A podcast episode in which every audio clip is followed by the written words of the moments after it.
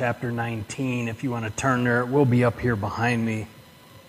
Good Friday is what we're celebrating, and, and, and Good Friday is, is the day that we celebrate what Christ has done for us. We gather and we consider, we ponder the love of Christ, the grace of Christ, and the incredible sacrifice that Christ made on our behalf. He made for us. So I want to discuss what Jesus accomplished on this day, the day that we celebrate today, that first Good Friday. What did Jesus accomplish? He accomplished our salvation, He accomplished the healing of our relationship with God and with one another. He accomplished forgiveness. And so I, I, we're going to pick up on the story of the crucifixion in the, in, in the Gospel of John, and we're going to pick up right at the end of it because there's a section here that I don't think we pay enough attention to. And so we're going to tonight. We're going to spend a little time on it. It's John chapter 19. We're going to start in verse 28 of John chapter 19. After this, when, John, when Jesus knew that everything was now finished, that the scripture might be fulfilled, he said, I'm thirsty. A jar full of sour wine was sitting there, so they filled it, fixed a sponge full of the sour wine on a hyssop branch and held it up to his mouth. When Jesus had received the sour wine, he said, It is finished. Then, bowing his head, he gave up his spirit. So, this, this idea of it is finished. I want to talk first from the context. As usual, I want to talk about the context of what where we're at. Uh, this is, again, the, the story of the crucifixion in the Gospel of John. And the context is we're at the very end of this crucifixion. Jesus has already been betrayed, he's already been uh, on trial for blasphemy, he's already been scourged, he's already been chosen by the crowd over Barabbas to be executed. He's already been nailed to the cross. This is the end the finale.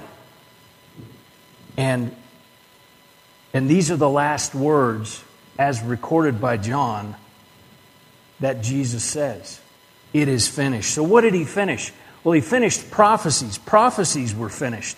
Verse 28 tells us Jesus knew everything was finished that the scripture might be fulfilled. Jesus had been telling his disciples all along that he came for this purpose. He'd been telling them over and over again, as a matter of fact, that he came for this purpose. He came to die. He, he came to die from the very beginning. From his birth, he came to die. From Genesis 3, when God said that there would be a Messiah, he came to die. Isaiah said he came to die. Jeremiah said he came to die. Jesus said he came to die. So the prophecies are fulfilled the prophecies of Isaiah, Jeremiah, Psalm 22, and, and many other Psalms, all fulfilled because the Messiah has come to save the world from its sin. I mean, you know, in, in John chapter 13, we have the story before Jesus is arrested, he washes the feet of his disciples. We're told about that in John chapter 13. And, and this is a, a, ritual. This is something that's done at the end of a journey. It's kind of a celebration at the end of a journey to have your feet washed. And so Jesus was even in the things he did, was showing us that his journey was coming to an end. He was showing his disciples their journey was coming to an end. They were no longer going to be disciples, they were going to go forth as apostles now, ones who are sent out to tell the story of what Jesus did. Everything Jesus did, everything Jesus said, leads to this moment, this time that Jesus is crucified.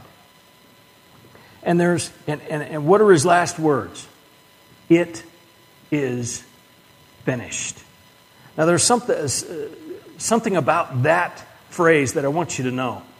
I want to spend just a, a, couple of minutes on this phrase because it is finished in the Greek is one word. It's tetelestai. Now, tetelestai has incredible meaning. It has incredible uses, both inside and outside the Bible. There are four major uses of this word. The first one is to carry out the will of another. They use the word tetelestai to say, I carried out the will of another. Like it's used outside the Bible when, when a superior gives an order to an underling to, to finish something, to complete something. That, that underling, that soldier, would say, Tetelestai, I've completed the, the work you gave me. I've completed the thing you told me to go do. Jesus continually said that he was here to do the will of his Father. In fact, if, if you think about in John 4, uh, the, when Jesus is talking to the Samaritan woman and the disciples come and say, You need to eat, he tells them, The will of God is my food. Jesus came to do the will of his Father, he came to do the will of God. And so, tetelestai, it is finished. He's completed the will of God. Another use is to carry to its end or complete, it's to finish something. Verse 28 tells us that Jesus completed the prophecies of Scripture, and, and he had to complete those to be the Messiah. He finished the work, he completed the, the grace of God to us, he completed forgiveness for us, he completed showing us the, the forgiveness of God, the grace of God, the love of God. His mission is complete, it is finished. He came and completed the mission he was sent here for. It also means to fulfill or satisfy an obligation. Tetelestai would actually be written on a bill when the bill was paid. It meant to satisfy an obligation or a debt. So if, if, you, if you owed somebody money, when you paid them off, they would write tetelestai on the bill saying you were paid in full.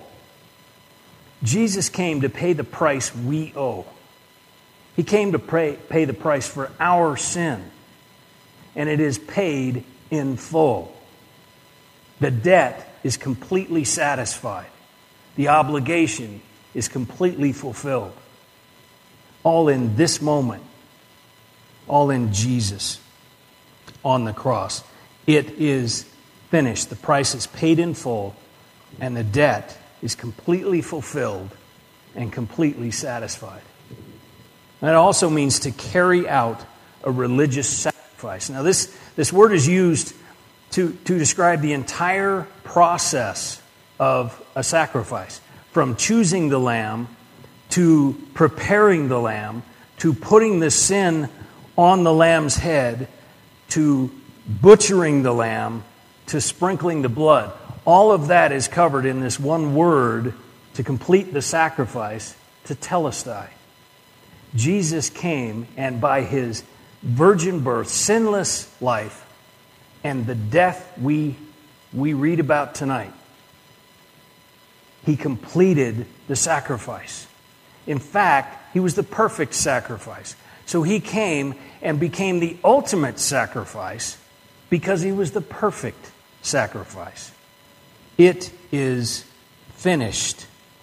Jesus completed the, the need for the sacrificial system, and he completed the ultimate sacrifice by being the perfect sacrifice. Jesus finished it. He finished it all.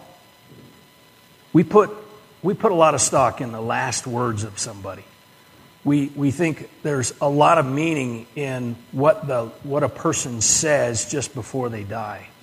This is what Jesus chose to say, according to John.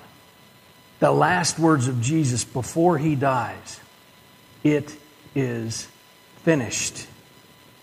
I've carried out the will of the Father who sent me. I've completed the mission I was sent to do. I paid the price in full and the debt is fully satisfied. I've completed the ultimate sacrifice by being the perfect sacrifice. This is what we celebrate tonight.